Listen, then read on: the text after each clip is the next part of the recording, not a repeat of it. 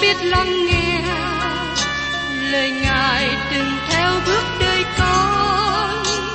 Xin cho con biết sẵn sàng chờ đợi và vẫn nghe theo chúa. Xin cho con biết sẵn sàng thực hành lời chúa đã truyền ban. Hân hoan chào mừng quý vị đón nghe chương trình Tìm hiểu Thánh Kinh. Đây là một chương trình học kinh thánh liên tục và hệ thống trong thời gian 5 năm. Chúng ta sẽ lần lượt khảo sát từ sáng thế ký cho đến khải huyền. Mục sư tiến sĩ McGee là người được Chúa dùng để sáng lập và thực hiện chương trình này. Ông tin rằng lời của Đức Chúa Trời có khả năng đáp ứng mọi nhu cầu cho tất cả mọi người trên thế giới, không phân biệt chủng tộc, văn hóa, trình độ tuổi tác hay phái tính. Ước mong quý vị theo dõi liên tục và giới thiệu cho thân nhân bạn hữu cùng đón nghe. Kính chào quý vị và các bạn. Trong chương trình Tìm hiểu Thánh Kinh kỳ trước, tôi đã cùng với quý vị khởi sự tìm hiểu trong EC trên đoạn 1. Tôi xin nhắc lại phần đầu mà chúng ta đã tìm hiểu. Trong EC trên đoạn 1, từ câu 1 đến câu 3. Năm thứ 30, ngày mùng 5 tháng 4, khi ta đang ở giữa phu tù trên bờ sông Keda, các tường trời mở ra và ta xem những sự hiện thấy của Đức Chúa Trời. Ngày mùng 5 tháng ấy, bấy giờ là năm thứ năm sau khi vua Jehoiakim bị bắt làm phu tù. Lời của Đức giê va được phán riêng cho thầy tế lễ Ezechiel, con trai Busi, tại trong đất người canh đê, trên bờ sông Kê Ba. ấy là tại đó mà tay Đức giê va đặt trên người. Thưa quý vị và các bạn, đang khi Ezechen cùng ở với dân sự của mình tại xứ Lưu Đài, thì Đức Chúa Trời đã tỏ bài cho Ezechen thấy khải tượng về sự vinh hiển của Đức Chúa Trời. Bây giờ mời quý vị cùng xem tiếp ở trong Ezechen đoạn 1 câu 4 và phần còn lại của đoạn này nói đến việc Đức Chúa Trời bày tỏ sự vinh hiển của Ngài. Trong đoạn 1 câu 4 này, ta thấy luồng gió bão đến từ phương Bắc, một đám mây lớn bọc lửa giải sáng khắp tứ bề, từ giữa nó thấy như loài kim bóng nhoáng ra từ chính giữa lửa. Qua lời nói rằng, này ta thấy luồng gió bão đến từ phương Bắc. Tôi biết có nhiều người lập ý tưởng lớn cho rằng có một khoảng không gian trống ở phía Bắc, và đó là sự hướng dẫn đến sự hiện diện của Đức Chúa Trời. Trong thời đại khoa học phát triển với những dòng kính lớn giúp chúng ta nhìn thấy nhiều ngôi sao ở phía Bắc, nó không phải là một nơi trống. Do vậy, hướng Bắc được dùng trong Kinh Thánh để chỉ đến ngôi hay là ngai của Đức Chúa Trời. Trong Esai đoạn 14 câu 13, chúng ta đọc nói về sự sa ngã của Satan. Ngươi dẫn bụng bảo giả rằng, ta sẽ lên trời, sẽ nhắc ngay ta lên trên các ngôi sao Đức Chúa Trời. Ta sẽ ngồi trên núi, hộ về cuối cùng phương Bắc. Tôi tin rằng, thay vì nhìn về Bắc Cực, chúng ta nhìn lên ngôi của Đức Chúa Trời. Đừng có quan tâm đến hướng nào hết. Các bạn và tôi khó có thể hiểu được nhiều về nơi chốn. Vì thế chúng ta được nhắc nhở rằng, hãy đứng thẳng lên, ngước đầu lên vì sự cứu rỗi của các ngươi gần đến. Trong Luca, đoạn 21 câu 28. Đây là hướng mà chúng ta cần chú ý tập trung vào nơi đó hôm nay. Chúng ta cũng đọc ở trong sách Thi Thiên đoạn 75, câu 5 đến câu 7 nói như sau. Chớ ngước sừng các ngươi lên cao, cũng đừng cứng cổ mà nói cách kỳ khôi. Vì chẳng phải từ phương Đông, phương Tây hay từ phương Nam mà có sự tôn cao đến. Bèn là Đức Chúa Trời đoán xét. Ngài hạ kẻ này xuống, nhắc kẻ kia lên. Các luồng gió bão đến từ phương Bắc tỏ bài dấu hiệu về sự chuyển động lớn từ ngôi của Đức Chúa Trời. Nó là sự phán xét từ Đức Chúa Trời. Một đám mây lớn bọc giữa dải sáng thứ bề, từ giữa nó thấy như loại kim bóng nhoáng ra từ chính giữa lửa. Điều thứ nhất mà chúng ta quan sát là sự ánh sáng chiếu ra, tỏ ra và cũng che đậy. Làm mờ một chút và đem nó ra để chúng ta có thể thấy được. Ánh sáng này sáng hơn mặt trời. Có thể chúng ta so sánh ánh sáng của quả bom nguyên tử nổ ra. Nó cháy đỏ, chói sáng. Lời Kinh Thánh nói rằng, vì Đức Chúa Trời chúng ta là một đám lửa hai thiêu đốt. Ở trong Hebrew đoạn 12 câu 29, và Đức Chúa Trời là sự sáng, như trong sách Giăng thứ nhất, đoạn 1 câu 5. Và Phaolô kể lại lúc ông trở lại đạo. Lúc giữa trưa, tôi thấy có ánh sáng từ trên trời giáng xuống, chói lói hơn mặt trời, sáng lòa chung quanh tôi và kẻ theo tôi. Trong công vụ đoạn 26 câu 13. Tất cả những điều này nói rằng, không thể nào đến tới sự hiện diện của Đức Chúa Trời. Như chúng ta xem ở trong câu 13 và câu 14.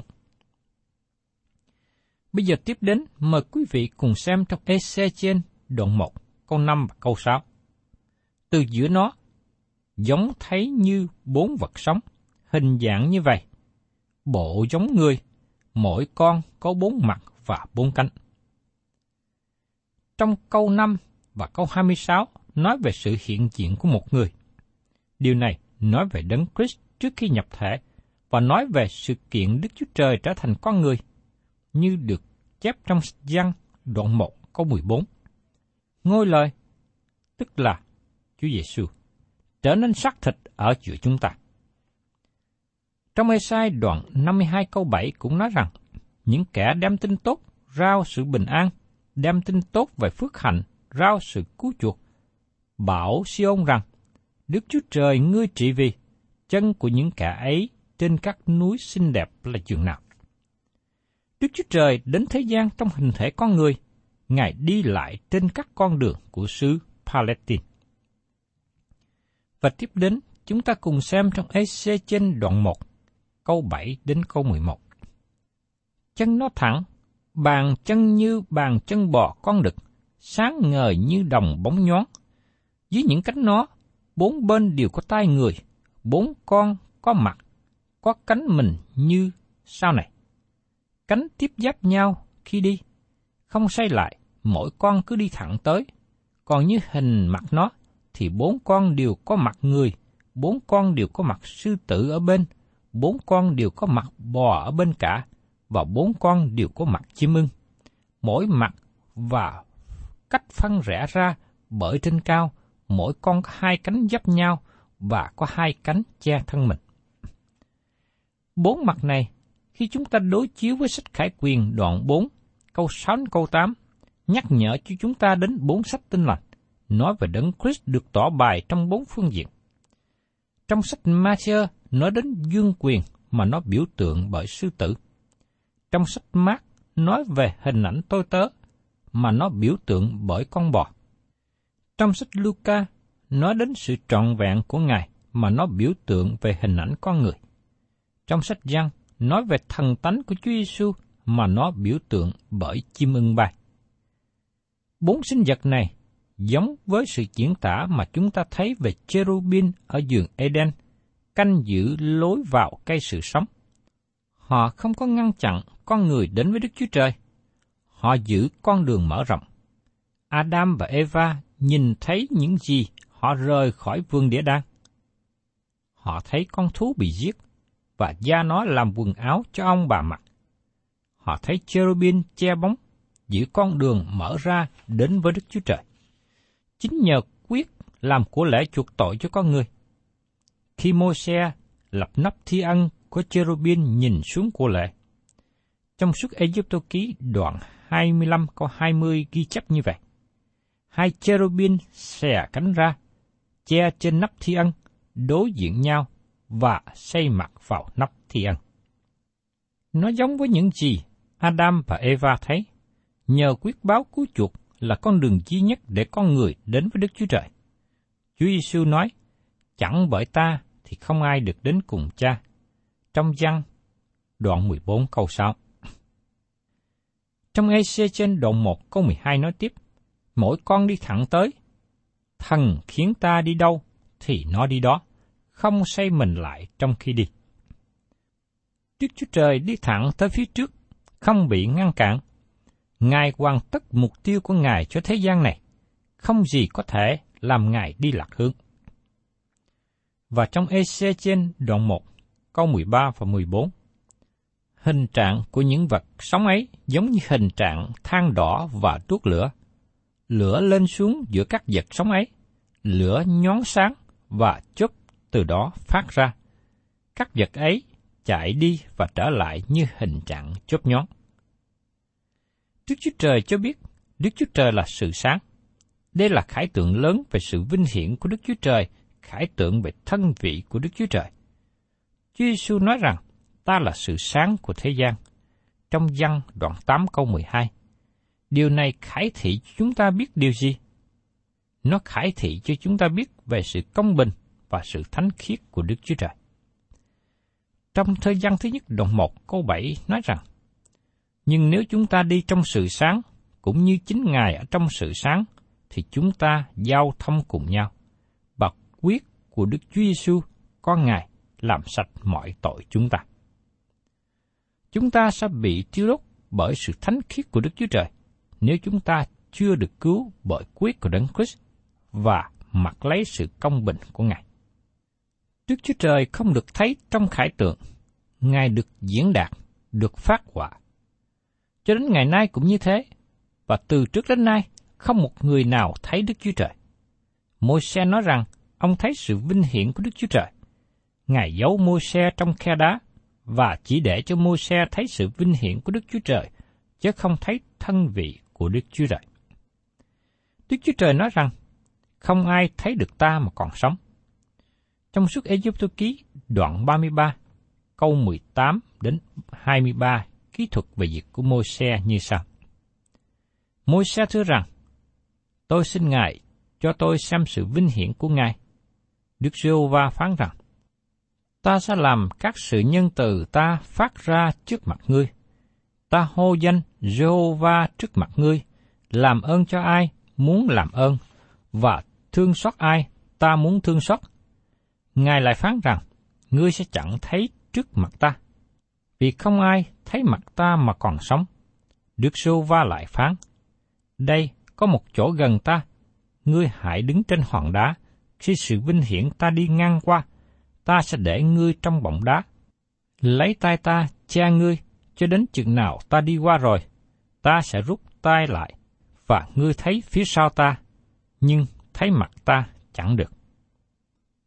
Qua lời kỹ thuật này, chúng ta thấy rằng, môi xe chỉ thấy được sự vinh hiển của Đức Chúa Trời, nhưng không thấy được hình dạng hay là thân vị của Đức Chúa Trời. Vì từ trước đến giờ, Đức Chúa Trời nói rằng, Ngài là thần. Ngài không cho ai thấy được hình dạng của Ngài. Đức Chúa Trời cấm con người làm hình tượng nào giống như Đức Chúa Trời. Như trong điều răn của Đức Chúa Trời, chép ở trong suốt Ê ký đoạn 20 câu 4. Ngươi chết làm tượng chạm cho mình, cũng chết làm tượng nào giống những vật trên trời cao kia, hoặc nơi đất thấp này, hoặc trong nước dưới đất. Chúng ta không biết Đức Chúa Trời có hình dạng giống như gì. Ngay cả chúng ta cũng không biết Chúa Giêsu có hình dạng như thế nào khi đến thế gian này.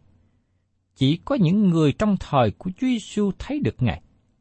Chúa Chúa Giêsu không để lại một bức hình nào cả. Ngài biết rằng con người thích làm hình tượng. Và ngày nay, chúng ta muốn biết về Đức Chúa Trời, muốn biết về Chúa Giêsu giống như thế nào, xin chúng ta hãy đọc trong Kinh Thánh diễn đạt về Ngài. Và tiếp đến, chúng ta cùng xem trong EC trên đoạn 1, câu 15 và 16.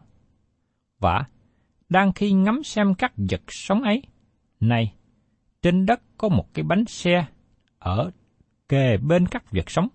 Mỗi vật trong bốn mặt đều có một bánh xe, hình và kiểu những bánh xe ấy giống như bích ngọc. Hết thải bốn bánh đều giống nhau, hình và kiểu như là bánh xe trong bánh xe. Một lần nữa tôi xin nhấn mạnh rằng, đây không phải là những lời tiên tri nói về thời đại máy móc hay nói về việc khám phá phát minh xe hơi. Chúng ta cần đọc thêm nữa để hiểu bánh xe trong bánh xe có nghĩa là gì. Trong EC trên đoạn 1, câu 17 đến 18. Khi đi tới, thì đều đi bốn phía mình. Khi đi không phải xây lại, dòng bánh cao và dễ sợ, và dòng bánh xe của bốn con đều đầy những mặt. Đức Chúa Trời là đấng có mục đích khôn ngoan. Các bạn và tôi không sống trong vũ trụ mà nó đi đến tương lai không mục đích. Đức Chúa Trời có mục đích cho tất cả các tạo vật mà Ngài dựng nên. Ngài có mục đích cho các bạn và tôi. Ngài có kế hoạch và chương trình. Các bạn và tôi hiện sống hôm nay tỏ bài và thực hiện mục đích của Đức Chúa Trời. Đức Chúa Trời là đấng khôn ngoan khi thực hiện các mục đích của Ngài trong thế gian này. Và tiếp đến, chúng ta cùng xem trong EC trên đoạn 1, câu 19 đến 20. Khi các vật sống đi, các bánh xe cũng đi kề bên. Các vật sống bị cất lên khỏi đất, các bánh xe cũng bị cất lên như vậy. Thần muốn đi đâu thì các vật sống đi đó. Thần đi đó thì các bánh xe cũng cất lên kề bên các vật sống, vì thần của vật sống đó ở trong các bánh xe.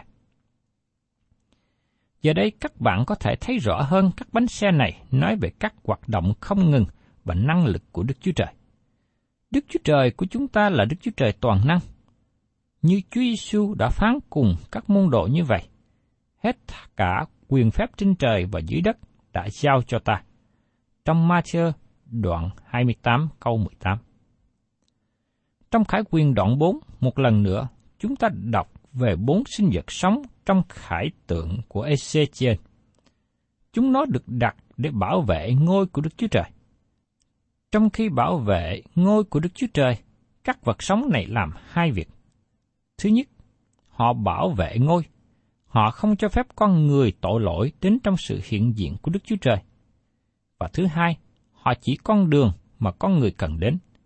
Chỉ có một con đường có thập tự giá, không có con đường nào khác. Cherubin chỉ ra con đường đó. Do vậy, tôi nghĩ rằng Ezechen thấy một điều lớn hơn. Ông thấy cherubin phủ trùm cả thế giới và bày tỏ ân điển cho tất cả mọi tạo vật. Nhưng có người nói rằng, con người trong thế gian này đâu đáng giá chi. Nhưng Đức Chúa Trời làm nắp thi ân cho khắp cả thế gian khi Đấng Christ chịu chết trên thế gian này. Đức Chúa Trời tỏ bài chính Ngài cho cả thế gian, để tất cả tội nhân có thể đến với Đức Chúa Trời qua Chúa Giêsu. Và tiếp đến, chúng ta cùng xem các hoạt động của bốn sinh vật này ở trong EC trên đoạn 1, câu 21 đến 25. Khi các vật sống đi, chúng nó cũng đi. Dừng, chúng nó cũng dừng. Và khi các vật sống bị cất lên khỏi đất, thì các bánh xe cũng bị cất lên kề bên, vì thân của các vật sống ở trong các bánh xe. Ở trên đầu vật sống thấy một vòng khung giống như thủy tinh dễ sợ, giải ra trên đầu chúng nó. Dưới dòng khung đó, các bánh nó xè thẳng ra, cái này đối với cái kia. Các vật ấy, mỗi con có hai cánh cha thân thể mình ở bên này và bên kia. Khi đi tới, ta nghe tiếng của những cánh chúng nó như nước lớn ầm ầm, như tiếng của đấng toàn năng, tiếng om sòm như tiếng một đạo binh vậy. Khi dừng lại, thì vũ cánh xuống, lúc chúng nó dừng lại và vũ cánh xuống, thì từ nơi vòng khung trên đó có tiếng vang ra. Chúng ta thấy với những cái hình ảnh này biểu tượng hay là diễn tả cho chúng ta biết về sự vinh hiển của Đức Chúa Trời. Và trong EC đoạn 21, câu 26 đến 27 nói tiếp. Trên vòng khung giải trên đầu các bậc sống có hình như cái ngai, trạng nó như là bích ngọc. Trên mình ngai ấy có hình như người ở trên nó. Trong ngai và mọi nơi chung quanh, ta cũng thấy như đồng bóng nhoáng giống lửa và trạng ngang lưng người ấy trở lên. Và từ trạng ngang lưng trở xuống, ta thấy như lửa sáng hừng chung quanh. Tại đây, tôi thấy ngay và mọi nơi xung quanh. Ta cũng thấy như đồng bóng nhoáng giống lửa. Sự sáng này cho thấy lờ mờ, ngôi chứa đầy năng lực, giống như việc phóng quả tiễn. Nó di chuyển giống như xe ngựa lửa. Tôi thấy cherubin bao trùm cả thế giới. Tôi thấy thập tự giá, chiên, con và quyết. Tôi thấy ngôi thi ân có sự thương xót của Chúa. Trong Roma đoạn 9 câu 15, Phaolô viết, Vì Ngài phán cùng môi xe rằng, ta sẽ làm ơn cho kẻ ta làm ơn, ta sẽ thương xót kẻ ta thương xót. Và trong sách EC trên đoạn 18 có 20 nói rằng, Linh hồn nào phạm tội thì sẽ chết, con sẽ không mang sự gian ác của cha, và cha không mang sự gian ác của con. Đức Chúa Trời nói với chúng ta rằng, không những chỉ có nhà Israel, nhưng cho cả thế gian. Quý vị và các bạn có thể đến với Chúa. Và tiếp theo, chúng ta xem trong EC trên đoạn 1 có 28. Ánh sáng thấy chung quanh nó giống như ánh sáng của cái móng trong mây khi đang mưa. Ấy là tỏ ra hình trạng của sự vinh quang Đức Chúa Trời. Ta thấy thì sắp mặt xuống và nghe tiếng một đấng phán cùng ta. Ezechen thấy vinh quang của Chúa nhiều hơn Mô-se, hơn David và hơn tiên tri Esai hay là Daniel nữa. Ông thấy khải tượng về sự vinh hiển của Đức Chúa Trời, nhưng Ezechen không thấy thân vị hay hình dạng của Ngài. Ông chỉ thấy sự vinh hiển của Chúa, sự hiện hữu của Đức Chúa Trời ở đó. Khi Chúa Giêsu đến thế gian, Ngài mang lấy hình thể con người cách khiêm nhường, khiêm nhu, cho nên sự vinh hiển của Ngài không được bày tỏ ra một cách đầy trọn. Còn Ezechiel thấy sự vinh hiển của Đức Chúa Trời. Ông nói rằng, ta thấy thì sắp mặt xuống và nghe tiếng một đấng phán cùng ta. khái tượng này có tác động rất lớn trên Ezechiel và nó cũng có tác động trên chúng ta.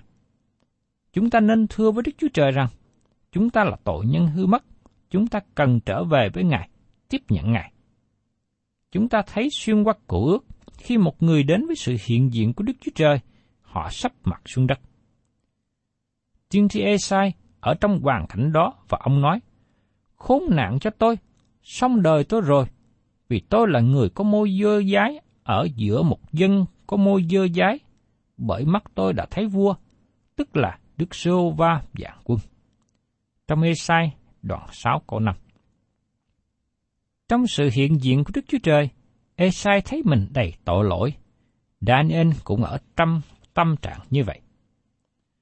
Còn sứ đồ văn khi ở đảo Bắc Mô và thấy khải tượng của Chúa, ông nói, Vừa thấy người, tôi ngã xuống chân người như chết. Nhưng người đặt tay hổ lên trên tôi mà rằng, đừng sợ chi, ta là đấng trước hết và là đấng sau cùng. Trong Khải Quyên, đoạn 1 câu 7. Tại đây chúng ta thấy hình ảnh của Đức Chúa Trời Thánh Khiết.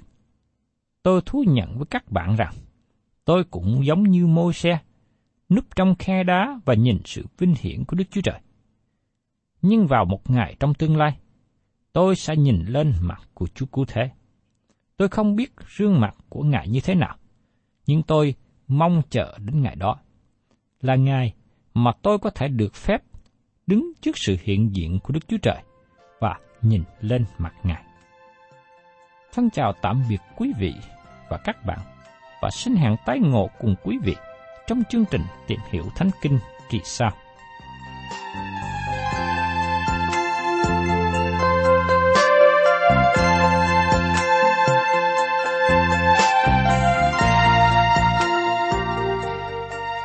Cảm ơn quý vị đã đón nghe chương trình Tìm hiểu Thánh Kinh. Nếu quý vị muốn có loạt bài này, xin liên lạc với chúng tôi theo địa chỉ sẽ được đọc vào cuối chương trình.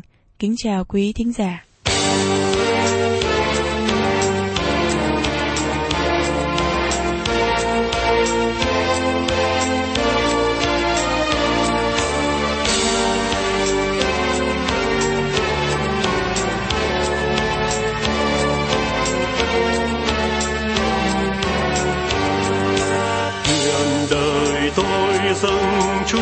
Công